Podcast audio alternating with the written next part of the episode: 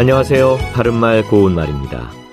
우리말에 단위를 나타내는 고유어 표현이 많이 있는데 여러분은 혹시 거듭이라는 표현을 들어보신 적이 있으신지요?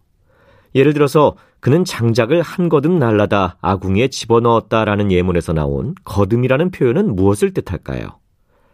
네, 거듭은 한아름에 안을 만한 양을 세는 단위를 나타내는 말로 의존 명사인데요.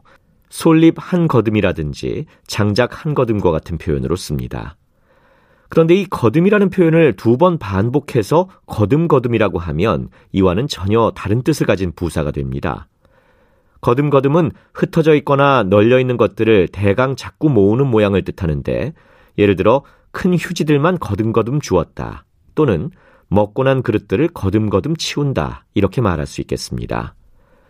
그렇다면 혹시 거듭거듭과 비슷한 뜻으로 쓸 수 있는 또 다른 부사가 생각나진 않으시는지요? 네, 그것은 바로 주섬주섬이라는 표현입니다. 주섬주섬은 여기저기 널려있는 물건을 하나하나 주워 거두는 모양을 뜻하는 부사입니다.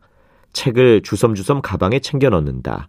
나는 빨래를 주섬주섬 걷었다와 같이 말이죠. 참고로 주섬주섬에는 또 다른 뜻도 있습니다. 그는 자신이 겪은 일을 주섬주섬 말하기 시작했다고 하면 이때는 조리에 맞지 아니하게 이말저말 하는 모양이란 뜻으로 쓰였다는 것 함께 알아두시죠. 바른말 고운말 아나운서 이규봉이었습니다.